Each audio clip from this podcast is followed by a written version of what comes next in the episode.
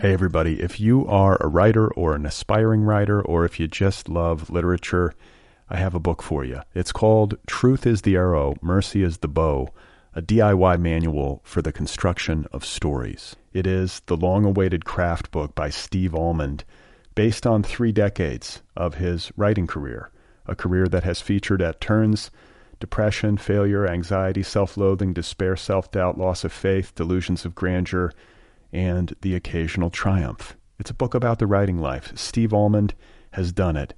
He has embraced it, the full catastrophe, and he has lived to tell about it. The Boston Globe says, quote, This isn't just a book about writing, it's a book about honesty. And Richard Russo calls it, quote, one of the best books on writing I've ever read. It's also the funniest by a country mile. Once again, it's called Truth is the Arrow, Mercy is the Bow, a DIY manual for the construction of stories by Steve Almond, available from Zando. Go get your copy right now, wherever you buy books.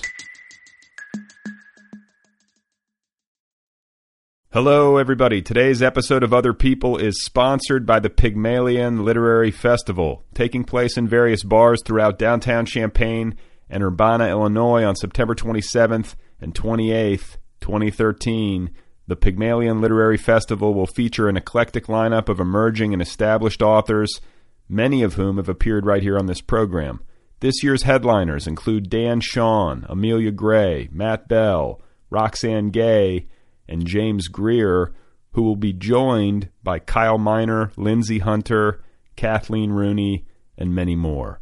And what else, you ask? Well, since the Pygmalion Lit Fest is a collaboration between Ninth Letter, Hobart, another literary journal, and the Pygmalion Music Festival, folks who attend this year will be able to experience a great lineup of musicians like Major Lazer, Dawes, The Breeders, Kurt Vile and the Violators, and The Head and the Heart. Catch the beginning of Kurt Vile's set after hearing Matt Bell and Roxane Gay read together. Kill time in between Amelia Gray's reading and the Breeders set by checking out the Pygmalion Book Fair. That's right, there's going to be a book fair too, or get amped up for Major Lazer by experiencing what happens when Lindsay Hunter, Aaron Burch, and Elizabeth Ellen read together. If this sounds like fun to you, which it should, you can learn more at pygmalionlitfest.com. There you can find the full lit and music lineups uh, that are posted along with other important details. That's pygmalionlitfest.com. This is a literary and music festival slash extravaganza. You can attend it. Oh my God. You are not alone. You have found other people. You and I have a friend in common. Every stupid thing that a writer could do, I've done. I think it's really beautiful. Jeez, dude, what a struggle, you know? It was incredible. You know, it's like your head exploded seeing what was really there. And now here's your host, Brad Listi. Just one person at just one time. Right, right. Okay, folks, here we go again. This is it. This is other people. This is me moving my mouth. This is you not moving yours. Thank you for being here. I'm Brad Listi. Uh, I'm in Los Angeles, and uh, you can move your mouth if you want, obviously. Um, what's going on? I've been pondering the news of the week, or trying to digest it. I feel a sense of responsibility to do this uh, because there's been a lot of news about the business of publishing uh, over the past few days. And by this, I'm referring in particular to the ruling handed down uh, regarding Apple, the technology company, and its uh, collusion with uh, publishers in New York City to raise the price of ebooks. That was the charge. And uh, the presiding judge in federal court found Apple guilty this week and this on the heels of uh, Barnes and Noble announcing that its CEO, and this is unrelated. It's another, you know, it's a second big story.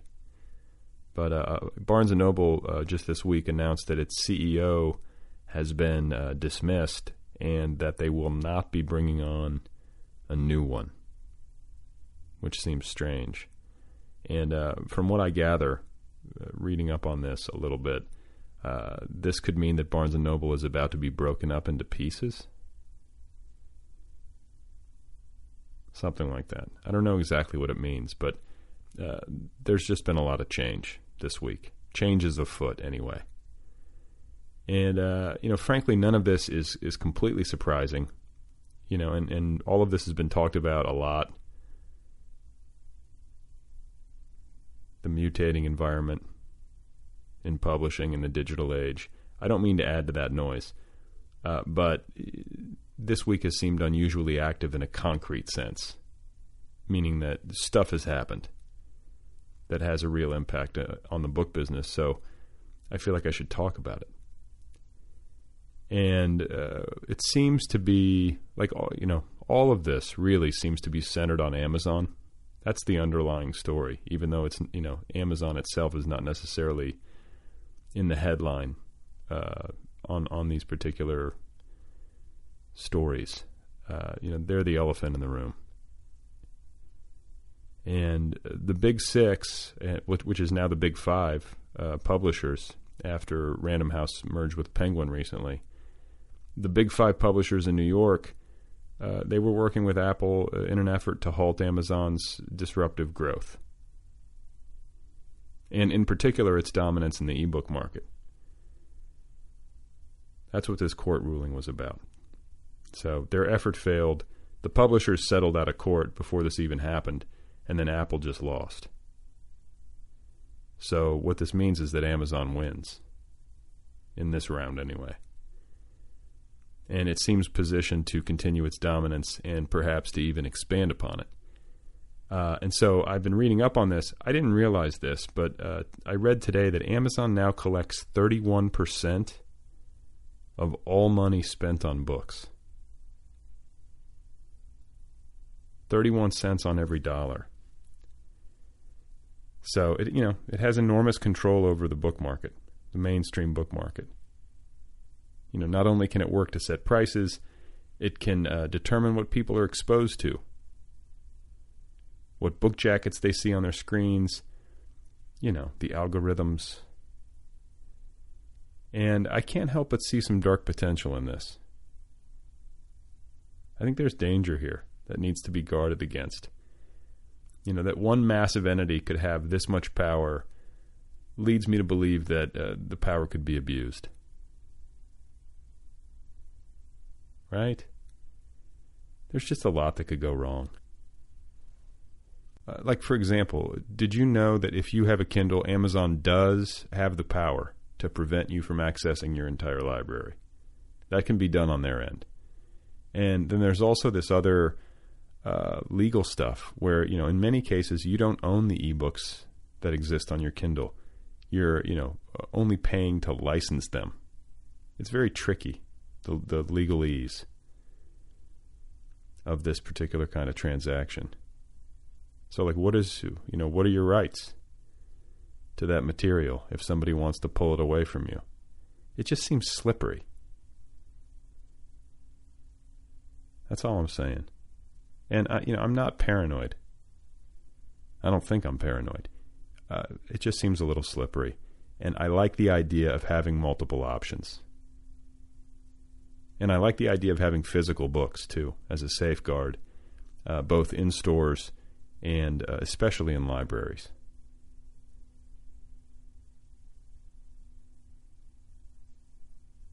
So, and, and you know, at the same time, to be fair, uh, I do respond to the notion that traditional publishers and booksellers have gotten caught flat footed from a business perspective, broadly speaking. Like the the reality is that they've been massively outfoxed and continue to be outfoxed by Amazon. And it's been going on for what, 20 years? I don't know how long. It seems like a long time.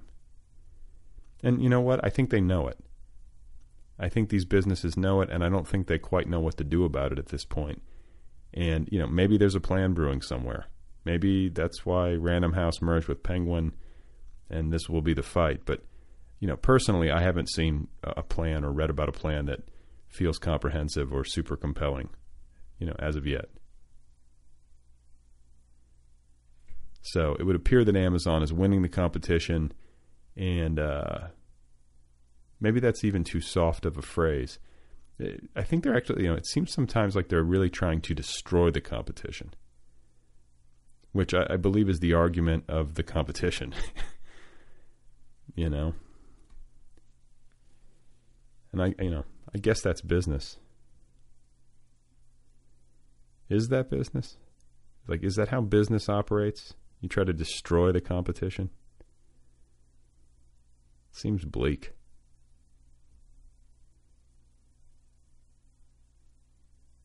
I mean, you know, the the big five publishers and Barnes and Noble and uh, and especially the indie, you know, the independent booksellers, they would probably tell you that Amazon is trying to actively destroy them, and that in so doing, uh, will cause harm to the world of books and reading.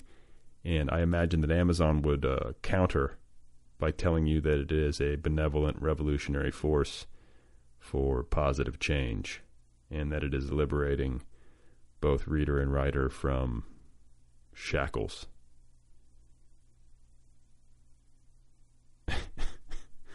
It's you know it's amazing what people can convince themselves of when money is at stake. It really is, and and I'm not even speaking of uh, Amazon specifically or this particular storyline specifically. I'm I'm speaking broadly about human nature. Like if you were to offer someone five million dollars a year to uh, club baby seals to death for a living, uh, I bet that that person could find a way to convince themselves of its merits and could provide you with an elaborate uh, explanation for why their work is important and ethical.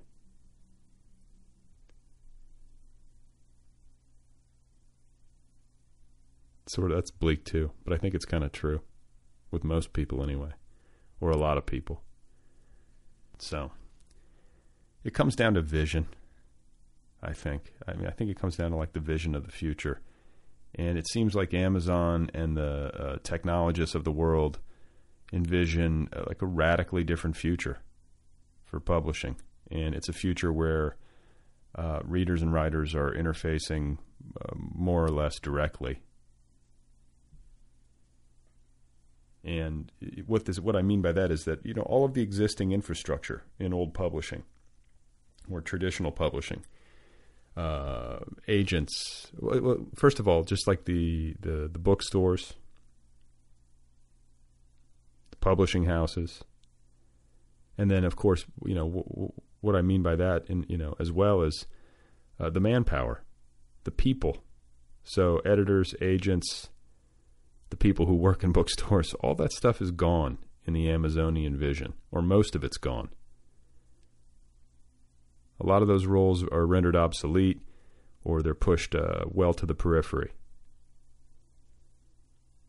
And of course, it's not just about the writer and the reader interfacing more or less directly. You know, there, there's something misleading about putting it that way because uh, in the Amazonian vision, writers and readers are interfacing more or less directly in the Amazon ecosystem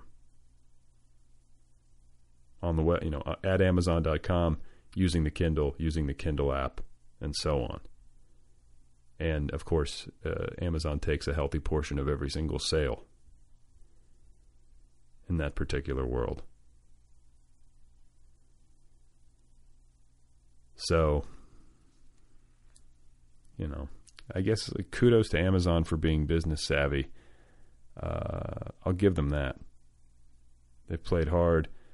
They've played their cards right in a lot of you know in a lot of ways, but I don't know. My gut just tells me, and I, you know, I think I might have said this before. But my gut tells me that we we should uh, people should play hard to compete against them.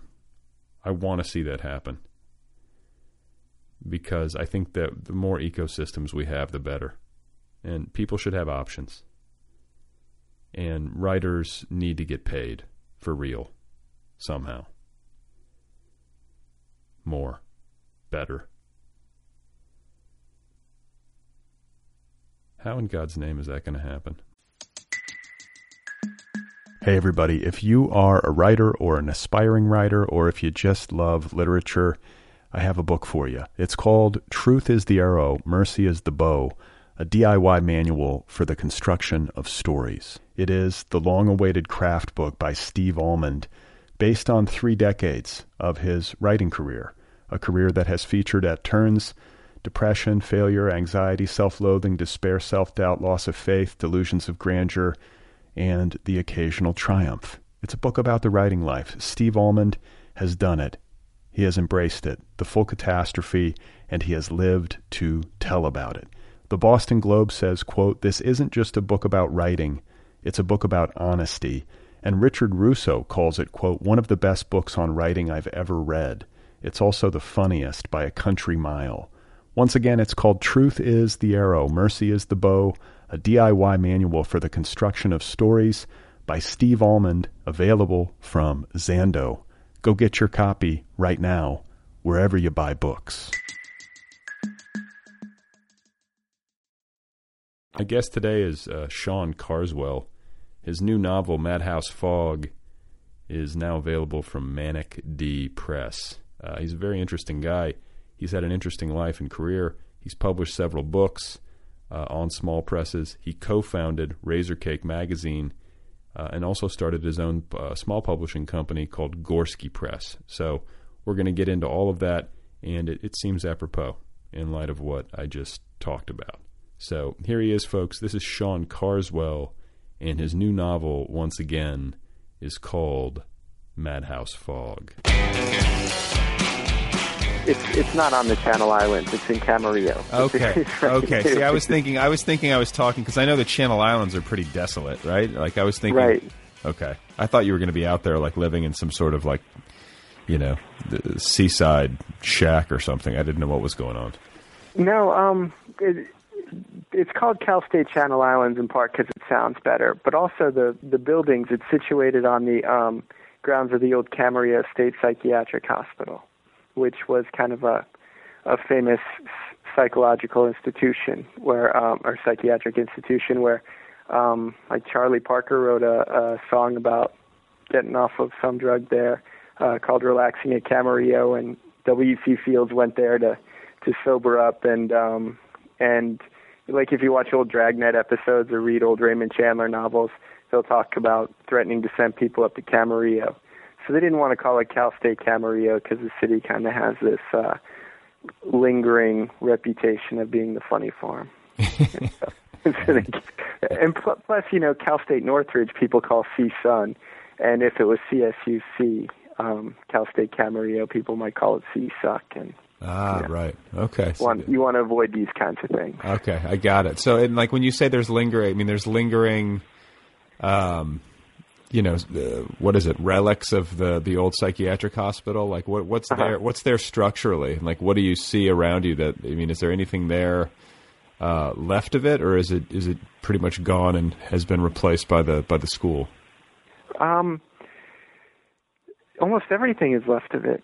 Um, in in the sense that we just they just renovated the hospital buildings and and um, and so it, it, if you look at old pictures of the hospital and you look at new pictures of the university, it doesn't really look that different.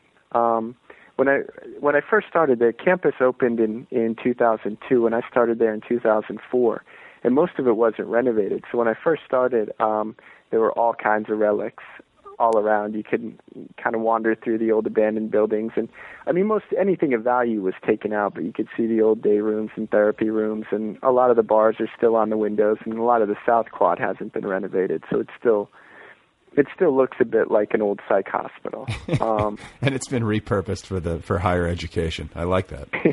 exactly. Well, yeah. I I mean. uh our institutions are all remarkably similar. You know, you could probably take the buildings of a of a junior high school and turned it into a prison with a fence.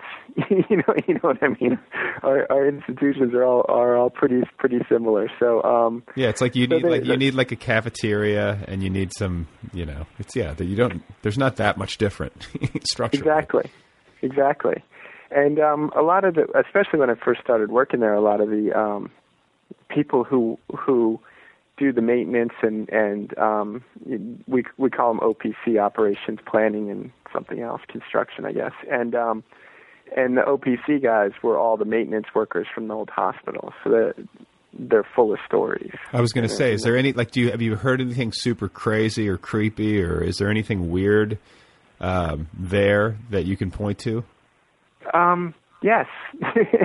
uh, well, the the new novel I have, Madhouse Fog, it, a, a lot of it came out of me starting to work in in kind of on the grounds of an old mental institution, and um, and I I talked with a lot of the roads and grounds guy and a lot of um, people who used to be there as psych techs or nurses or psychologists, and I just got a a lot of stories. Um, most of the best the best among them I put in the book. Um, and I, I, won't, I won't really repeat repeat them, but there are also like creepy rumors that that roam around the place, and and you don't know how how true they are. Um, like the, I guess the worst one, the most shocking one is uh, they did a lot of uh, electroshock therapy, and they did a lot of some sort of treatment that involved water called hydrotherapy. And I'm not sure exactly what that is, but um, apparently a lot of the patients died during treatment, and is kind of the horrifying thing is uh, there was a, a nurse who wrote a, a memoir about her time there, and she claimed that when when patients who didn't have families died in electroshock therapy or hydrotherapy, that they just take them back south of the South Quad and bury them there. And so, according to her, there was a mass grave south of the South Quad, Oh, which God. which is creepy. And then um, they're they're supposed to put a new building there starting in the fall. And so I, I kind of want to linger around that construction site and see if, what happens when they start digging for the foundation. Yeah, know, I was gonna say, dig anything up. I was just envisioning like students playing like frisbee golf over a mass grave. You know? It, well, right now they're they'd be parking their cars over it. Right now it's a parking lot. Oh, it is okay, but you know, Yeah. it's like when you hear these stories, and there's a you know, there's quite a few of them uh, that that span all sorts of different types of medicine, but particularly with mental health, uh, or you know, or with like the the um, the medicine of of even the mid 20th century. You can sometimes hear stories of what doctors used to think or how they used to practice that absolutely chill you. You're just like, you got to be Uh-huh. ki- kidding me with like shocking people. Um, who knows what hydrotherapy is, but there's just a lot of uh, like ignorance, just bad idea, bad ideas that you know gain prominence somehow, and were sort of like the the status quo for a long time. That when you look at them with the benefit of hindsight, seem completely deranged. Yeah, uh, well, I wonder about that with contemporary medicine and all that, especially Well, right. all the uh, all the drugs we're on. You know, I mean, I I think sooner or later, uh, probably a society is going to look back and say, "Wow, they Well, were fucked up." Yeah, no, exactly. There's so many things. Like I think um, along those lines. Like I think that the way that we have commodified animals will one day be looked upon in the way that we look upon like medieval times. Uh, and I don't want to get too deep into that because I've talked about that on this show before to some extent, and I can just feel people listening, you know, cringing or whatever. But I do Right. think that. I think one day that'll be the case. Um, and then I think that like when it comes to the pharmaceuticals of today and the way that like illegal drugs have basically just been replaced by, you know, quote unquote legal drugs, uh, you know, that are Right, right. sanctioned by these pharmaceutical companies, like we don't realize, I don't think yet, uh, the full impact of that. I don't think we've really been able. I don't think we've gotten far enough along to be able to really measure it. But I, my gut tells me it's not good. Uh, Yeah. And then there's uh, what was the other thing that I was going to say? Oh, and you know, I just had a friend of mine email me, uh, you know, not too long ago with a book recommendation, and it was it's about like uh, optimism, and you know, because I, I guess I tend to be sort of gloom and doom, or like Right. a, a little bit more skeptical or pessimistic when it comes to human progress in contemporary times. And this book is like really like a ray of sunshine that says like everything's going to be okay. We're Uh-huh. we're developing these technologies that are going to, you know, mitigate the effects of climate change and this, that, and the other. And like, I find myself so increasingly leery of technology as a, a panacea for all that ails us. Like, not that technology can't be part of the solution, but just that technology, um, as like the solution for everything, seems to me to miss out on the core ailment. Do you know what I'm saying? It's like it's like addressing the symptoms as opposed to the cause. Yeah, I, I mean it's probably tantamount to to how we how we kind of fight wars. I remember in in the 80s we had this whole we wanted to do this project, the United States, not me and you, but um, this project called Star Wars, where you want to shoot missiles down out of the sky, and I'm like, that's crazy. You might as well try to shoot bullets out of the sky when it's coming toward you. Right. Um, and and and so our, our whole idea for making ourselves safe is just continuing to advance our weaponry, and I, I'm I'm not sure that that that's the solution. Well, that's the know? thing. I mean, look at the 20th century. I mean, like, yeah, we mechanized warfare. We and our technology, capa- technological capabilities advanced by leaps and bounds. Mm-hmm. And yeah, there's a lot of positive aspects to that, but we also have the atom bomb now. right, you know, right. Yeah, we have have drones, which are, are right. creepy in their own right. Yeah. So I don't know. I mean, it, it's sort of off topic. I don't know, but that's where my head has been lately. So it sort of Okay. it sort of sparked that when you think about medicine and I don't know the way human beings devise solutions to their problems. Yeah. Well, I mean, I guess the positive thing, if you take it back to the to the psych hospital, is, in a sense, for people who are actually getting um, psychiatric treatment today, it, it has improved quite a bit. Um, Well, it- yeah. It really has. Our access to it hasn't improved, but the the people who actually get it, you know, they can they can they can really uh, live better and more complete lives. Well, anything's better than like old school electric shock therapy. yeah, I It guess so. seems. I mean, I guess they still do electroshock therapy for in some like cases, you know, for people. Yeah. But uh, it seemed to me. I mean, this. I always envision these people with the like the old clamps on their heads, like biting down on a stick or whatever it was, you know. Yeah, yeah, re- really bummed out Sylvia Plath. Yeah, or, or Ernest Hemingway. I mean, like, there's a. I mean, God knows how many. God knows how many writers of the 20th century had to have that done. You know. Right, right. So, where are you from originally? Are you from Southern California? No, I'm, I'm originally from Florida. I'm from uh, this uh, strange little town on the east coast of Florida called Merritt Island, and it's um, it's where Kennedy Space Center is. Um, and so it's it's kind of um, swampland that was dredged up for the housing for the people who who worked uh, at the space center, like on the Apollo program and that kind of thing. So it was this weird kind of mix between um, very southern kind of country people and, and rocket scientists. So, is it pretty depressed now that the space program is is dried up a lot? Um, man, last time last time I was there, it was like riding through Flint, Michigan. Um, it it was, uh, but th- th- I haven't been back for about three years. I, my uh, my family tells me things are improving. Um, but but when I was there, everyone who I looked up and talked to was out of work, and every, every half the places I tried to go to were closed up, and it was it was looking pretty sad. Yeah, I remember. I remember seeing something on like 60 Minutes about like the end of the space program and like what it was doing to that particular that little section of Florida, and like it was bleak. Yeah. A lot of like the bar Yeah. the bars were closing up, and you know there's just nothing left. Right. Yeah. When the bars close up, there really is nothing left. That's usually the last business that sticks around. I was gonna say because everybody, everybody, everybody who's who's out of work needs a place to go. You know. exactly. But I saw that segment, and uh, and that that was my hometown. Yeah. Oh, it was okay. I couldn't remember. Yeah. That was Merritt Island. Okay, so like It, well, they did Titusville and Merritt Island. Those were the two towns that um, that got hit the hardest. Okay. And did now did you did your uh, folks work in like space program related capacities? Um, n- not really. That's how they originally got down there. My uh, my dad, when he was in the army, worked on worked with explosives, and um, and so he was a, a technician after the army for Grumman, and and uh, which is a defense contractor, and Grumman got the contract for the lunar module, which was the thing that landed on the the space the, the ship that actually landed on the moon. And so my dad worked on the program where they initiated the explosive sequence to cut all the wires off the platform of the lunar module so they could go back up into space.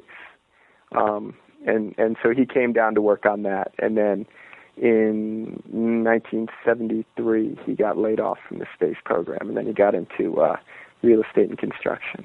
Okay. And like So my go ahead. well, like like residential. It seems like kind of a it seems like kind of a, a pretty dramatic departure. Like you go from like making the or, or you know working on the thing that lands on the moon to like was he building houses or Yeah, well, he was just blowing them up for a while there. No, I'm kidding. Oh, I'm kidding. Um, yeah, he was. he he, uh, he he did. What he did was he started buying uh, cheap houses, like uh, sh- shitty little shacks, and fixing them up and selling them up, selling them for a little bit more money, and and then he he worked up to getting a contractor's license. And my mom was a uh, elementary school teacher, and um, and a few years after my dad got his business up, she uh, she quit teaching and she worked as kind of like the secretary slash bookkeeper for him, and still does in that capacity. So family business. Yep. And you didn't you didn't take it over. You didn't like you know you you went off in another direction and started writing as opposed to Uh. like building houses and carrying the flag. Well, well, not not entirely. I I grew up I grew up on construction sites. I started working construction at at at 13. Um, my my dad was doing a, a remodel and and he needed someone to uh to break up a, a concrete slab. So he said, "All right, Sean, man, grab the jackhammer. Let's go to work." And so um so I did a lot of stuff like that. So the first day I worked, I was 13, uh, ran a jackhammer for eight hours. Dude, Um, I've run. I've wor- I've actually worked with a jackhammer before, breaking up a Uh-huh. breaking up a concrete concrete slab when I would do uh, like summer landscaping work. Oh wow, And yeah. it rattles your bones, man. That's hard on your body. I know it. I know it. It's such a weird feeling to have one of those things going because like just you can feel all of your bones rattling. You know. Yeah, yeah. The the the funniest is when you stop, you know, and then and and your body keeps going. It feels like you're you're still running it for about a half an hour afterwards. So you're 13 years old running a jackhammer for eight hours. Yeah, yeah. um, and then, but that basically, um, a lot of my adolescence was my dad kind of sending me to do the jobs that he couldn't hire anyone else to do. Um, so uh, just uh, if if if it was a shitty job, I would do it. You know, Yeah. I mean that. That, that's Um, like that's like another job I had in college was like working for the foreman of a construction site, and I just basically was. I mean, and I had. I should add here that I'm like the least gifted person when it comes to uh, using tools. I'm horrible. Uh, So I was useless. So they basically just made me do gopher work. It was like dig out that ditch, or you know whatever nobody else wanted to do. I did. Yeah, yeah. The the worst the worst of, of the jobs that he had me do, and I, I wrote a short story about it where I only lightly fictionalized it, but um, he had a house where he needed to put a uh, support post where a septic tank was. So he needed someone to to break up the top of the septic tank and then fill it in. And um, so so I, I went out to do it, and I'm banging on the top of the septic tank, which is about four inches of concrete. I'm banging on it with a sledgehammer, and I start hearing the concrete underneath splash down. And I realize, oh fuck, man, there's nothing but shit underneath this concrete. and pretty soon, this lid is gonna, all of it's gonna break, and all this concrete's just gonna go, you know, dropping into this shit. Oh, Um, and so then I really had to think about how I was going to handle this, and and every way I looked at it, um, it was going to end the same. And um, that's and the it- day. And that's the day you decided you're going to be a writer. No, no, I kept going. that's that's the day that I learned to look for water before I broke too much concrete, um, just so I could rinse off once the shit got all over me. oh my god. Um, but I mean, there, yeah. So there was a lot of that. Uh, but w- what I what I did learn pretty quickly was to learn a trade. So I I learned to be a framing carpenter, and so that that that made things a lot better. Then I stopped doing shit work, and I I uh, um, did a lot of framing carpentry, and so then I I had a skill. So wait, what does that mean? You like you go in when they're building a house, you're the one who goes in and puts the frame up. Yeah, yeah. So um, it will, yeah. When you see, I'm the one who builds the walls and the roof. Okay. basically. If if you if you look at a house and it's coming up and you see all the two by fours come up and and they build the frame of the house, that's what a framing carpenter does. Ah, I didn't realize there were different. Like I thought, like there was just carpenters who do everything, but there's actually framing carpenters, and then there, there are people because there's actually a building going in across the street from me right now, and I'm watching these guys on a daily basis. Just like I, I marvel whether it's a house or especially if it's like a skyscraper. Like where do you start? You know, like someone there's got to be like the first thing you do relative to the foundation, but. Um, that sort of work fascinates me because it's so far removed from like, you know, my abilities.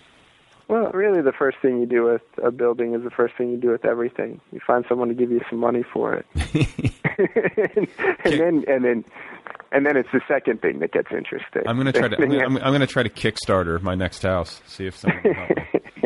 Uh, Every, everyone gets a little piece. You can put a brick with their name on it. So how do you go from that to uh, you have your PhD in literature, correct? Uh huh. So okay, so ta- t- take us from working construction and framing houses to there. Okay.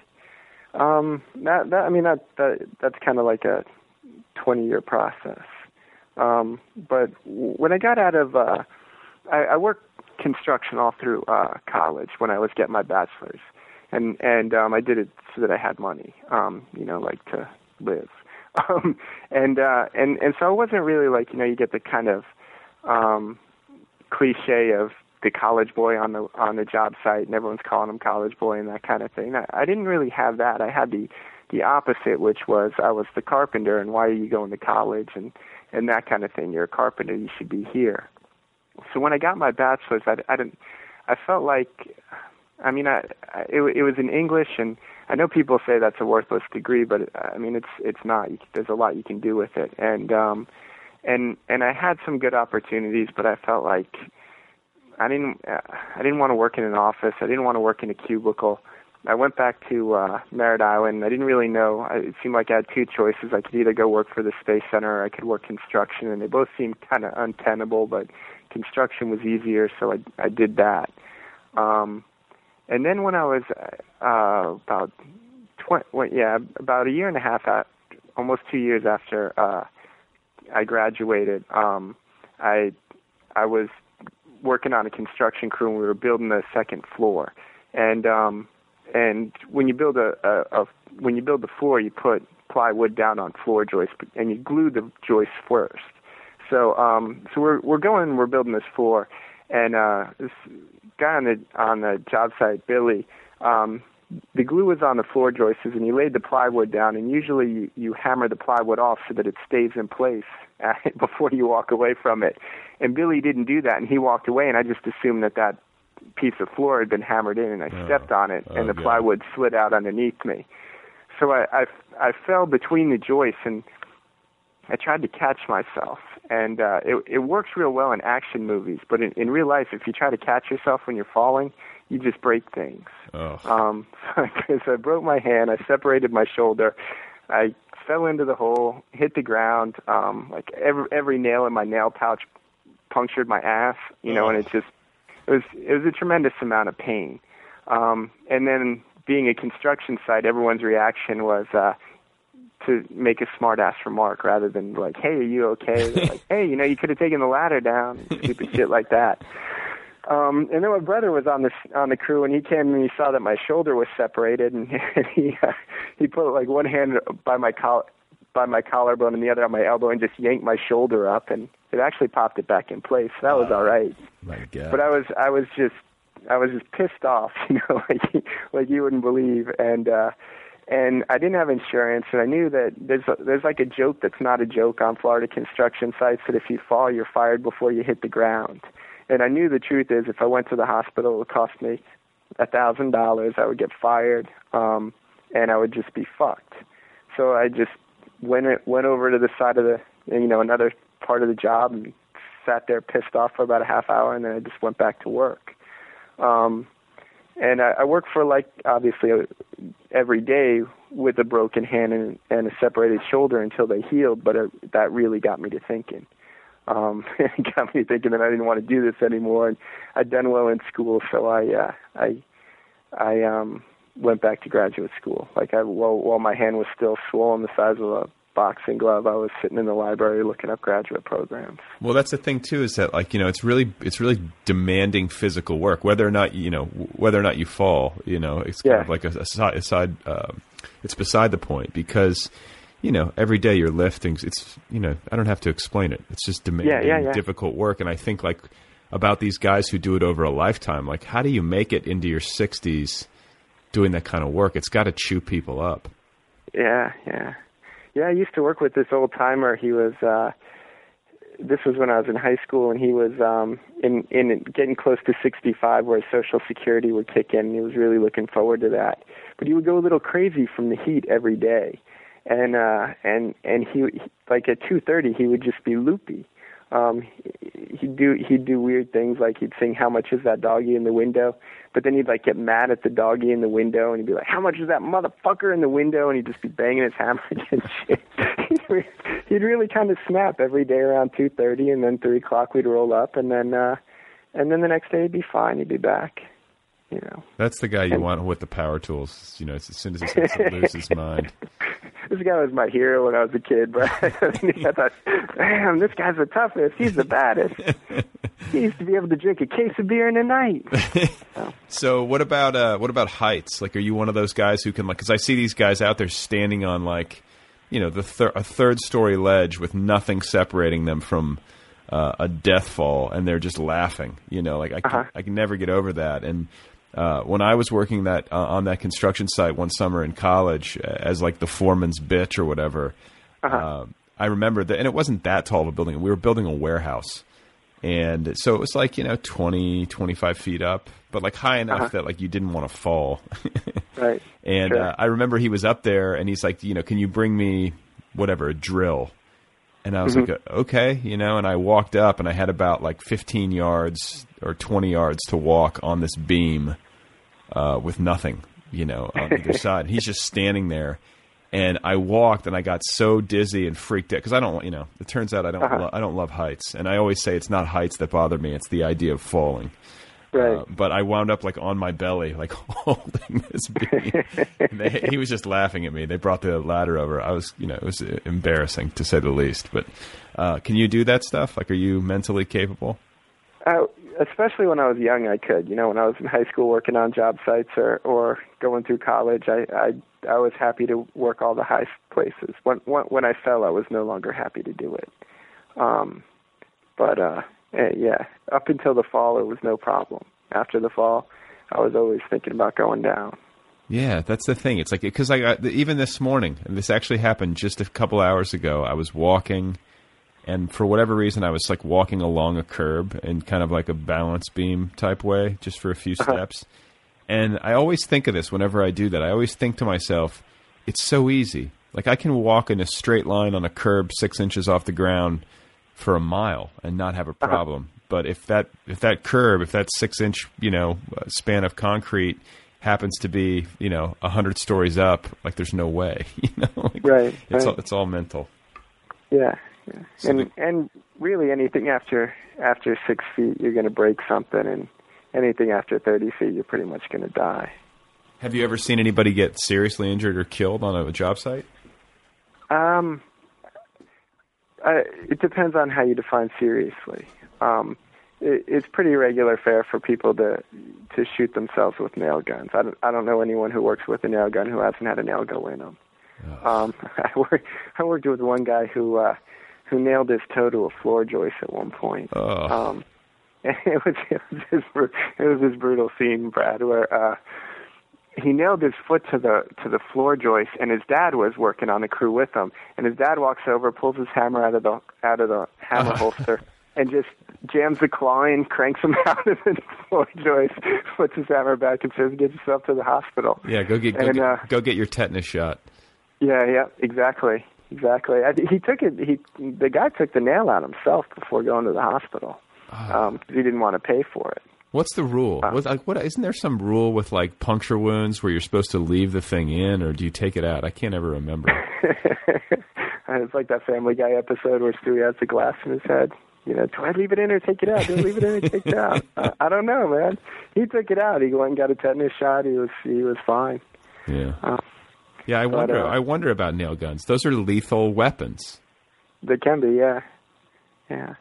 Um, but uh, I I I knew um I knew guys who who died because of industrial accidents, but never while I was on the job Yeah, like, I would love to or see. paralyzed there. I would like to see uh, numbers of people killed on the job in the United States. You know, or just ge- or just generally because there's a lot of dangerous. There are a lot of dangerous jobs that Yeah, yeah. and people like you know how many how many lives are lost you know in the workforce you know on a daily basis or on a yearly basis i have no idea you know but something tells me the number would surprise you And well, I have I don't I don't know that number, but I, I have seen the statistic that um, that the most dangerous job in the United States is is carpenter. Um, it's more dangerous than than like police officer or fireman or or um, Alaskan fisherman or whatever. Yeah, because I that, You have more fatalities and injuries. it doesn't surprise me. I ha- and I have heard that like you know those fishing boats in Alaska are notoriously, you know, treacherous, but um, it doesn't surprise me. You know, every day working at heights with like a nail gun and like saws going and like a pocket full of nails. Like it's just a bad. Right. Re- it's a bad recipe. Yeah, it it, it all, all in all was, and so yeah, kind of early in life, I uh, I said, man, I, I want to work a job where my feet are like on a floor or on the ground.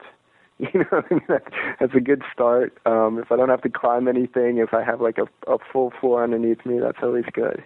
Yeah. Well, so okay. So were you reading all the time? I mean, like, how did your interest in literature? I mean, you're a Thomas Pynchon scholar, correct? Yeah, yeah, I am. So, um, so how does that happen? I mean, you know, amid all this construction work, were you like pouring through Pynchon or?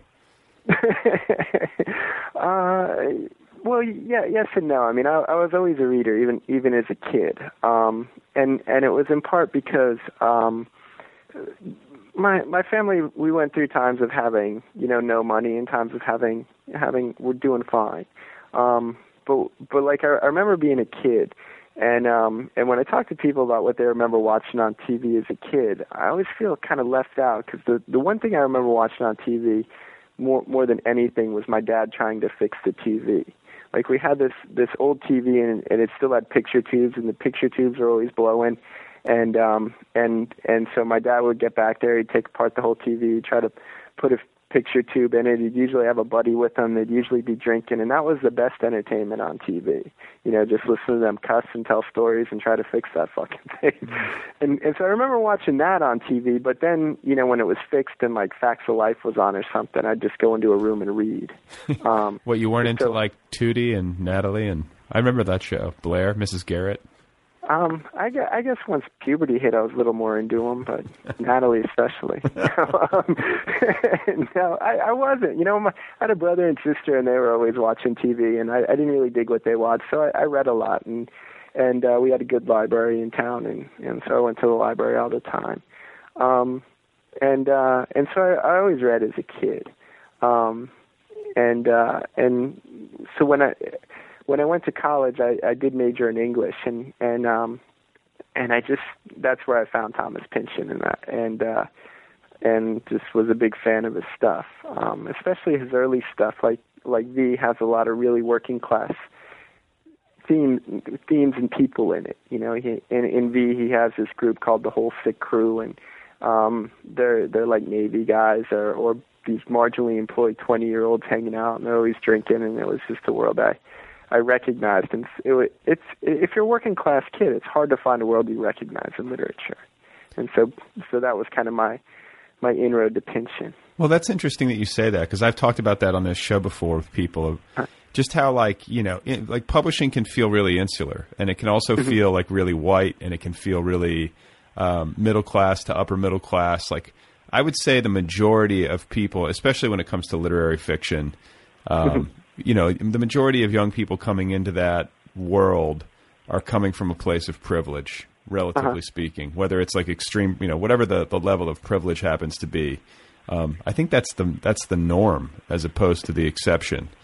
Yeah. Uh, so, like for you know somebody who's working class coming into that world, um, you know, to I feel like it's a perspective that literature needs more of. But I'm interested in knowing, like, if you, uh, you know, coming from that particular vantage, experienced like more resistance than you feel like you otherwise would have, or if you have strong feelings about, you know, the world of letters as a as a snobby place, or like what's been your experience, or or was it welcoming? Like, what was your experience?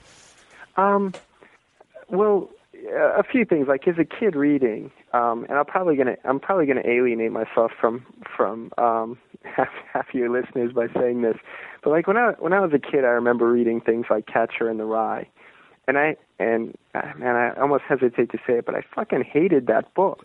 I hated that kid Holden Caulfield. He was so fucking rich. He had everything handed to him, um, and all he could do was cry about it. And uh, and I'm I'm sitting here thinking, you got kicked out of your fourth school. I mean, I'm I'm I'm at a school where I got sent to the dean because the teacher thought I was satanic, and I got licks. I got spanked. and you can go to a fucking private school and get pissed off about that.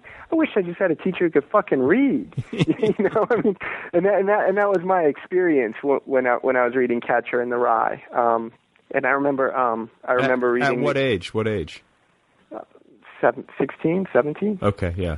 Um, and then I remember being in, uh, well, I guess a junior in high school and, and reading The Great Gatsby, which I'll give it, I'll give it to Fitzgerald. He writes wonderful sentences, but I, I hated that book too because, you know, he, I, I, I remember working all day, taking hauling construction trash to the dump, and then going home and reading the Great Gatsby and reading about like uh, Jay and and uh, Daisy, and they're sitting around and they're in a Manhattan loft and they're just complaining because it's hot, and so they have to just drink more, and they're you know just everything was so seemed so easy for them, and and uh, and I just I didn't I, w- I wasn't a fan. Yeah, that's not what you that's not what you want to read after Yeah, yeah. after like falling, you know, and landing on a pocket full of nails.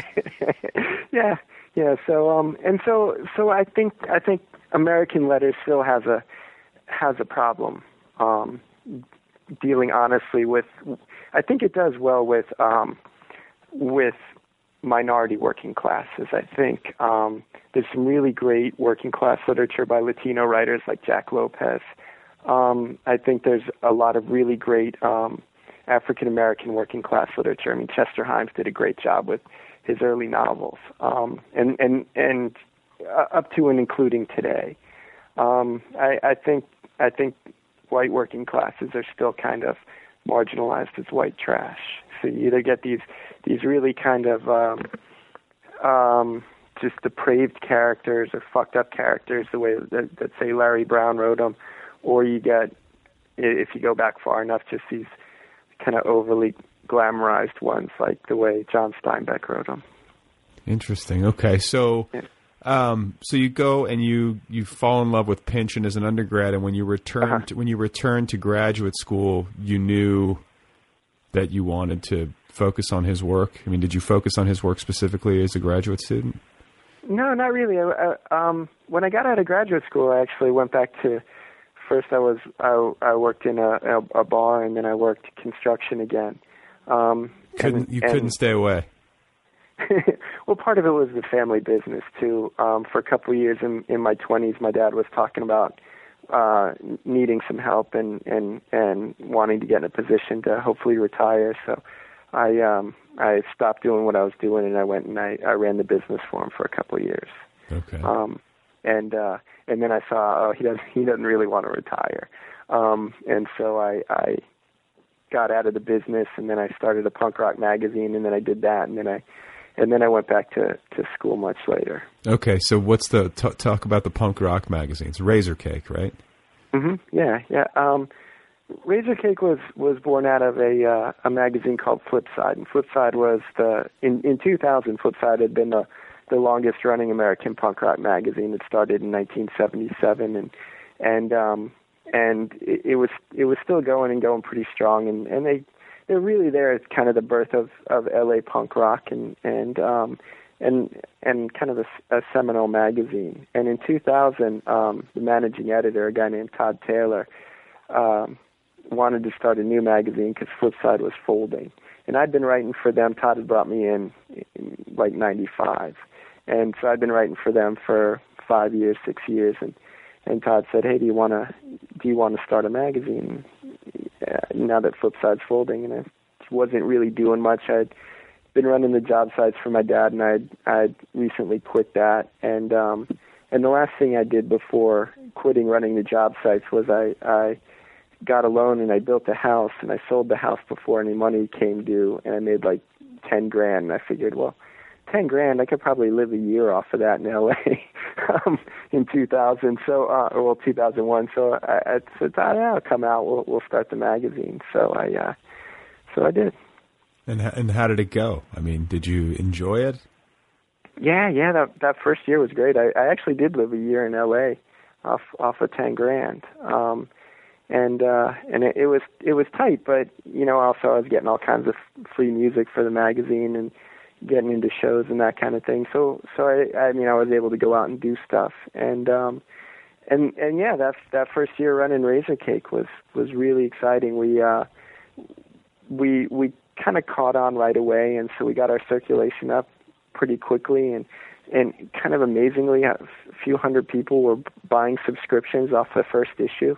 Um which I, I'd never buy. You know, I'd never buy a subscription off a magazine that had one issue out. But um, but it, it, it caught on and and and and pretty quickly, and um, and so yeah, it was great. It was, it was a great experience. So, are you? Do you have a musical background? I mean, were you steeped in punk music, or was this something that you just sort of kind of stumbled into?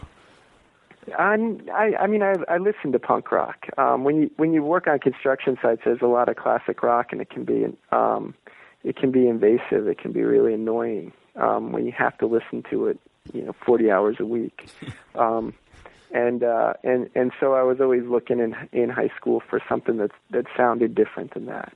So I, was, I wasn't really a I wasn't a punk rocker in high school, um, and even now I don't really look like you know, a punk rocker. But um, but I always just listened to the music. And so when when Todd uh, started out at at Flipside, he he brought me in to do uh, music reviews and and um, and then gradually I worked up to doing interviews with bands and writing a column and all those kinds of things.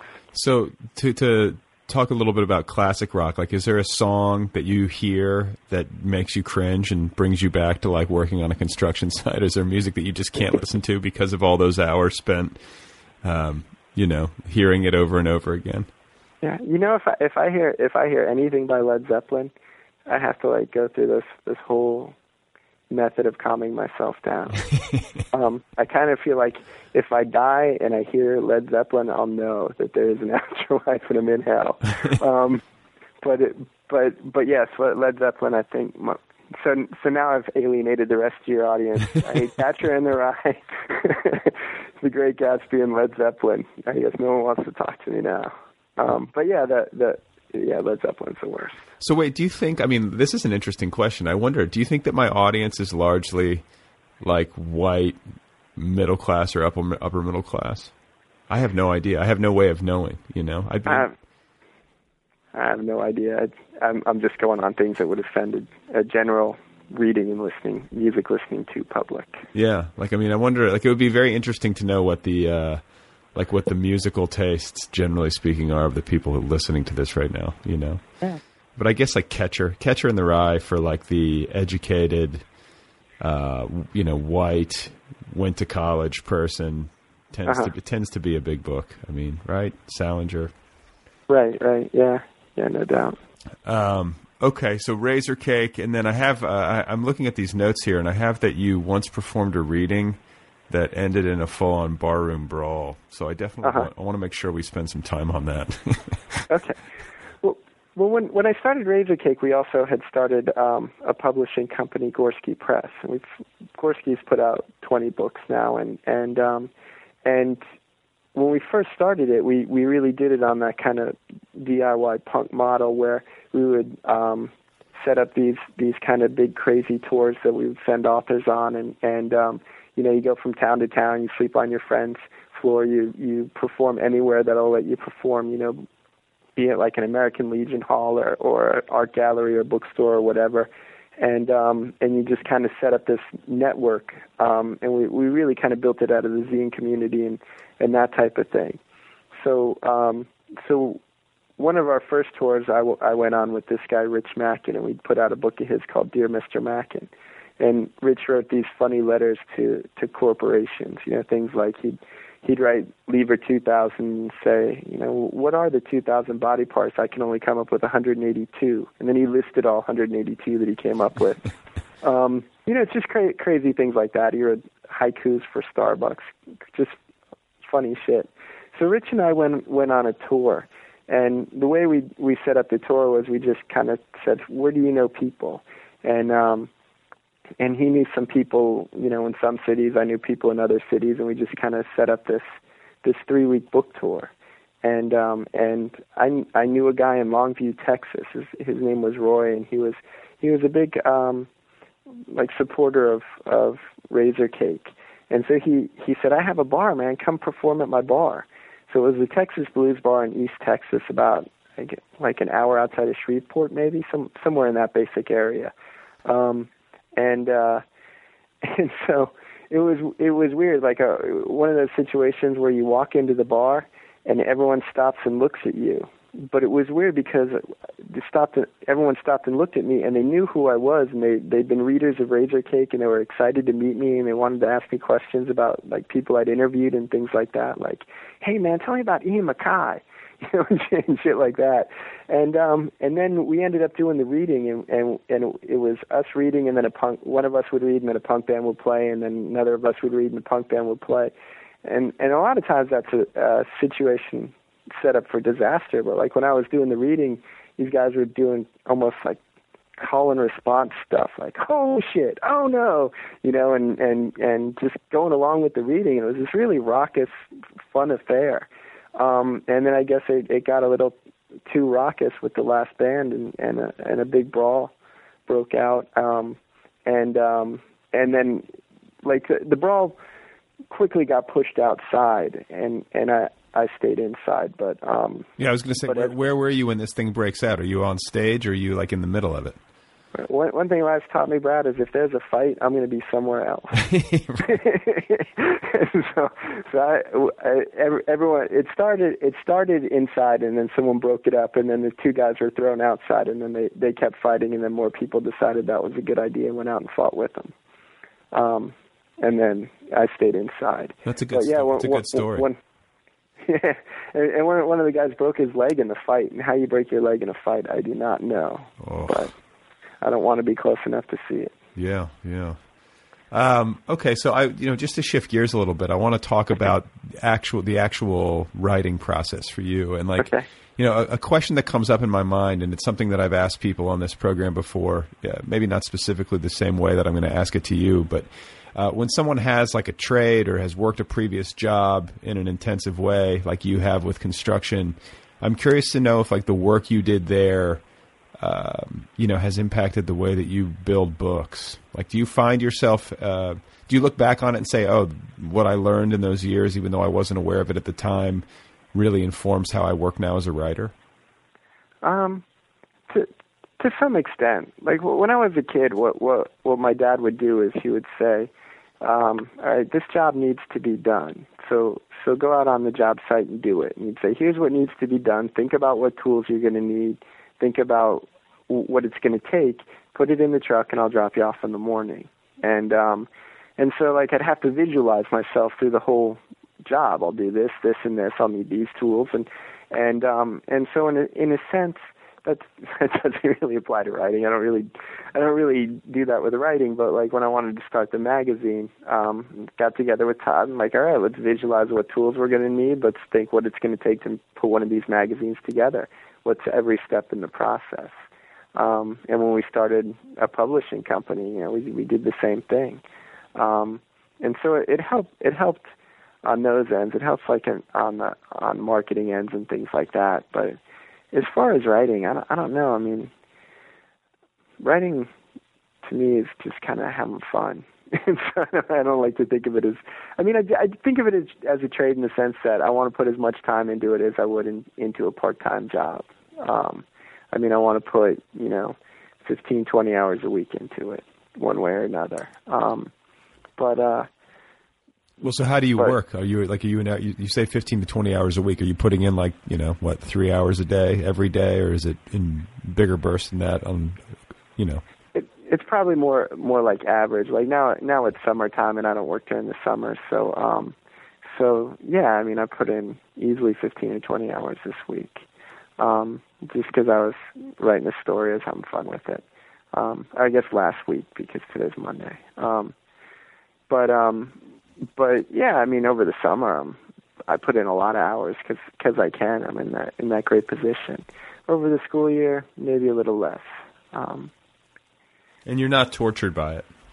Like the work itself doesn't like you don't get like bogged down in it. You didn't in the in the years that you were kind of learning how to write. You didn't go through rejections that leveled you. Like had, the work as a, you know all those years doing construction give you perspective that maybe other writers don't have. Where you know you, you know what a shitty day at work means compared to Look, like it- I, I mean, I, I have the advantage of, of never feeling like I was entitled to anything. You know, I mean, I always felt like, I mean, Jesus, even when I was like, you know, 12 and wanted wheels for my skateboard, I had to go mow people's lawns for it. You know, so I mean, I always feel like when whenever uh, you get a rejection, you're like, oh, I asked you, and I know you have to do a lot of hard work. So if you don't want it, I'll just ask someone else.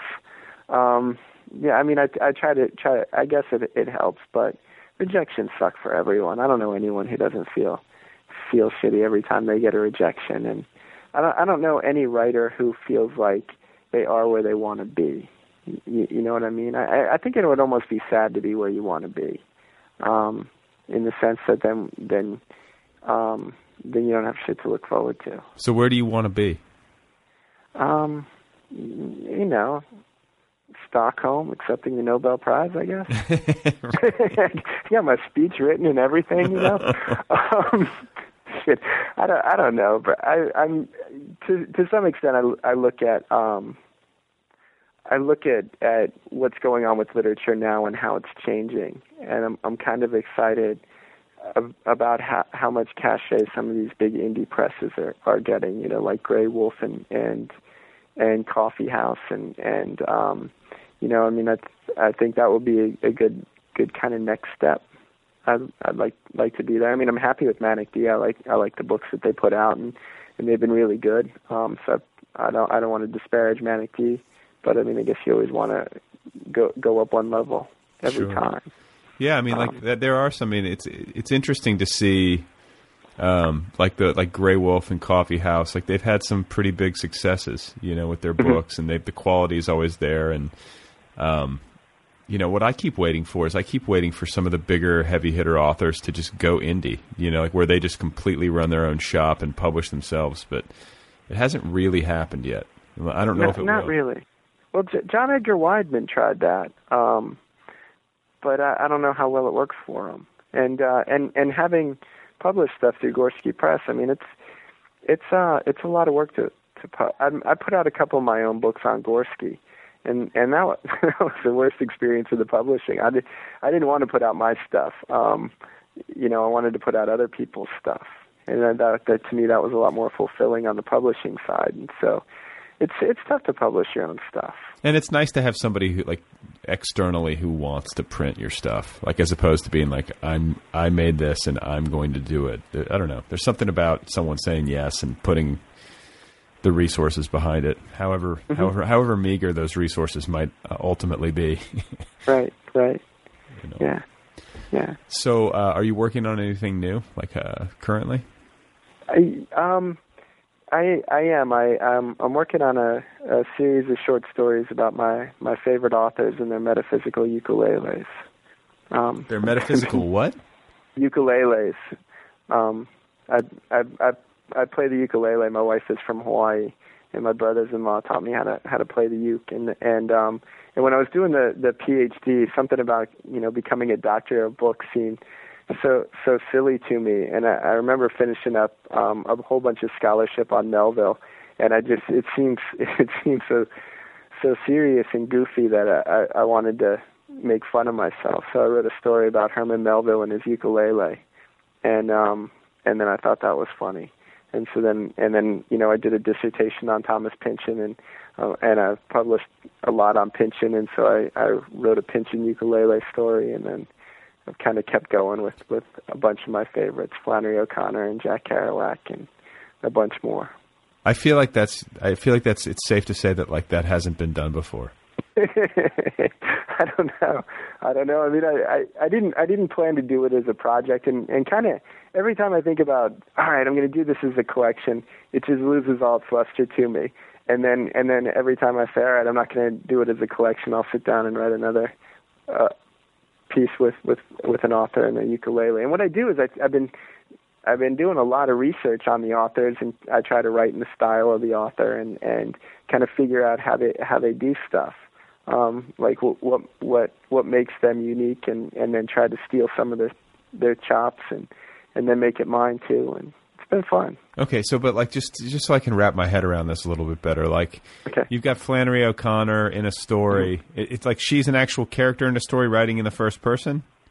Uh, well, she's that one's in the in the third person. I wrote it about um she she had a, a very kind of um I guess puritanical affair with a textbook salesman, and so I wrote more or less a, a biographical story about that, um, where I gave her a ukulele, and I based it on the true story, but she's also playing the uke in it, and then I I I borrowed a bunch of sentences from a bunch of her different short stories and kind of wove them in, and and uh, and so it's it's a real mixture of fact and fiction. Seems interesting. That's interesting. Um, I mean, I'm just you know, I, I I'm, for some reason I was just seeing it as a movie in my head too, like some sort of some sort of like pastiche or some sort of like uh, I don't know how you would weave it all together, but I like the idea of all these authors playing the ukulele. Yeah, yeah, I have I have a bunch. And I, you know, what else I want you to do is I want you to write uh, about construction. You know, I feel like I mean, have you done that? Am I am I missing something? Yeah, uh, yeah, my that the, that was my first three books. Oh, okay. Well, then I am yeah. missing something. uh, yeah, Drinks for the Little Guy is is almost straight autobiography about me being a framer in the early '90s, and then um and then I wrote Barney's Crew and I wrote a bunch of my construction stories in that. okay, good. Um, and uh, and you you know the the thing is the the I, I have five books out. Madhouse Fog just came out, and the one that came out before that was called Trainwreck Girl, and it, it was kind of a real honest portrayal of of working class life in in uh, in coastal Florida, and um, and it got it got some pretty good reviews. But I noticed every reviewer um, mentioned the white trash lifestyle, and uh, and you know when I was growing up, I got called that a lot. And that's that's kind of a hurtful thing to call someone. sure. Um, and uh, it, I mean, it had it had real kind of emo- emotional impact on me to to be called you know disposable and to feel disposable for so much of my life. And then I felt like, all right, man, now I'm a, now I'm a PhD. I got a book, my fourth book out. It's it's on a really cool press, and and I'm I'm really stoked about it. And all these fuckers are still calling me white trash. and so then Right. with uh, with Madhouse Fog, I was said, all right, I'm I'm gonna actually uh, drop the class issues out of my out of my stories. So um, d- does that fuel you? I mean, like all that stuff, like from your past, and you know all that class bullshit. Like, does that? Uh, is I mean, it gives you a little bit of a chip on your shoulder, I'd imagine. Yeah, yeah, yeah, yeah. It does. Um, but I, I'm I'm I'm dealing with it, you know. Right. Um, I mean, I feel that, and I, I didn't come up like in uh, a working class. I mean, we were we were middle class. My dad was sort of ascendant, but like my grandparents definitely working class on my dad's side. So I feel like I have like I don't know. I kind of feel like stretched in between worlds or something like that. But uh huh. um, I don't know. There's a part of me that sort of feels that way too. Right, right. Yeah, I mean it's it, uh, it, it's something that I, I did struggle with a lot, and and part of the reason I, I I didn't talk so much about it in in the latest book is that um I have been at, at Cal State Channel Islands for nine years now, and and I mean I I spend my days talking about books and Right. and I'm I, I mean I am a Pynchon scholar, and I I, mo- I mostly don't I haven't really been in that world of construction for a long time. Right. Um, so I'm, I'm uh, it's I, it's not really part of my experience. It's not really. uh, It's something that um, maybe I'm I'm burying or whatever, but it's something that's not really that active in my life right now. Do you feel like you've gotten softer, like because you've been working in like the co- the cozy confines of academia? You're like not as tough. You're not as tough as you used to be.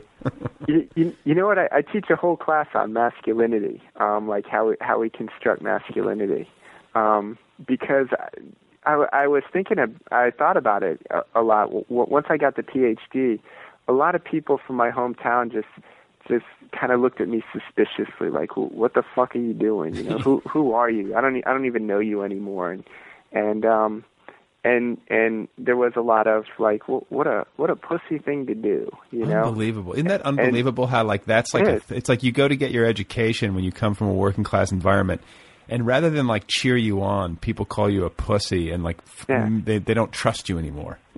Yeah, and but you know, being in being in academics and and working with a lot of women, um, and a, after having grown up in construction and working with a lot of men, what I came to realize is that women are, have figured this out a lot better than men. I mean, just as a kind of a, a general statement, um, you know, the work that women are doing in, in in our culture, and I'm making a generalization, is generally more valuable than the work men are doing in our culture. Um, you know, you look at what what most professional women choose to do. They they choose to go into helping careers. And, you know, they become psychologists. They become teachers. They become doctors or nurses. Or you, you know, I mean, they help people. Whereas if you look at what generally speaking men go to do, they they go to to destroy society. They go to become stockbrokers or bankers or um, you know things, things like that, or, or or even like working construction, I realized, all right, I'm just tearing up this beautiful town that I once loved and putting shitty tract homes up. Um, yeah. So that's a so, good I point. Mean, I, I think maybe we need to rethink what, what men should be doing in our society. I mean, I think if we rethink what it means to be a man, we might might rethink, um, you know, how how we can have a better society. Well, no, it's just I was just down in Louisiana for a, a wedding, uh, family wedding, and you know had a great time. And I go down there, and I'm like, you know, I live in California, which right away sends up a red flag, you know, to a certain mm-hmm. degree. My, like my family's great, and my extended family, like they totally put up with me. But every time I'm down there, the issue of the fact that I don't eat meat comes up, uh-huh. and talk about something that makes people think you're a pussy. Like when you're in the south, like, it's just. But you know what fascinates me is the fact that like food choice has such a impact on uh, how manly someone is. Like I eat, uh-huh. I eat cattle. You know, like that, that makes no sense to me. Like in much the same way that like, you know, ooh, you got your PhD. Like you know, right? somehow that's like womanly or something. It's just make it's completely makes no sense to me.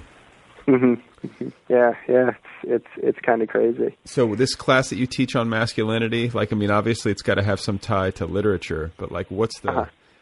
I mean, aside, it's just about how we construct it, or how the the concept of masculinity is constructed in contemporary literature. Well, uh, it's a it's a research writing class, so it's um, we, we take like an interdisciplinary approach. So we look at um, uh, what is biologic, what are what are the biological differences between men and women. We look at what are the psychological different. How does psychology approach it? How does sociology approach it? How do people tell stories about it in literature? And then and then students do a research paper on however masculinity is impacting them. And, uh, so that's basically the class. And so so what I, what I the literature I teach are, are these very kind of masculine poets. I teach a, a book by Bucky Sinister and a book by James J. Okay, interesting. I should take this class. I feel like. You, you can. It's a state college, man. Just come on up. it's only like forty miles away from you. Right, right. Uh, well, all right, Sean. Well, listen, it's been great talking with you, man, and congratulations on uh, Madhouse Fog, and uh, best of luck on the uh, the ukulele short story series. I, I feel like uh, that's going to be an interesting read. Oh, thanks, thanks. And it was, it was great talking to you. I enjoy your show.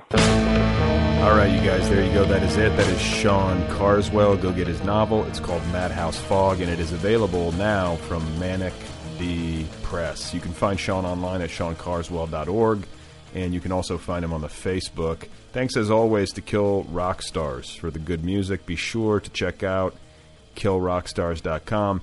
And uh, if anyone listening has thoughts on all of this Amazon, Apple, Barnes and Noble business, uh, I'd be interested to hear from you.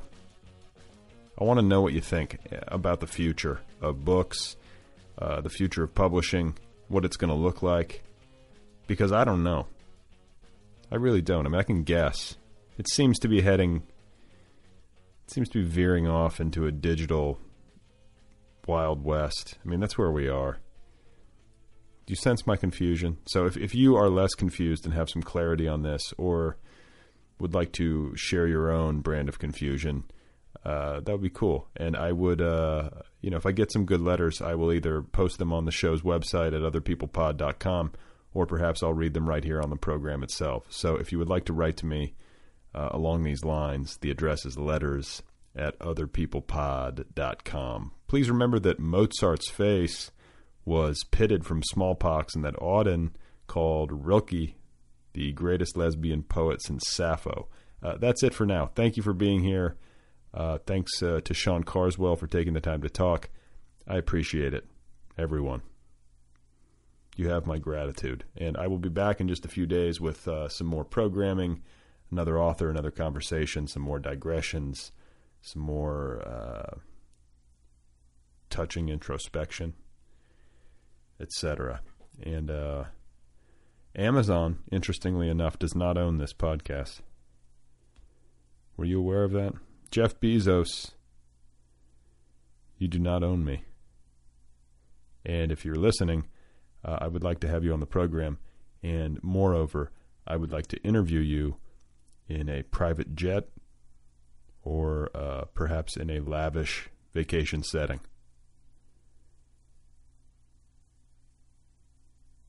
Hi, Jeff.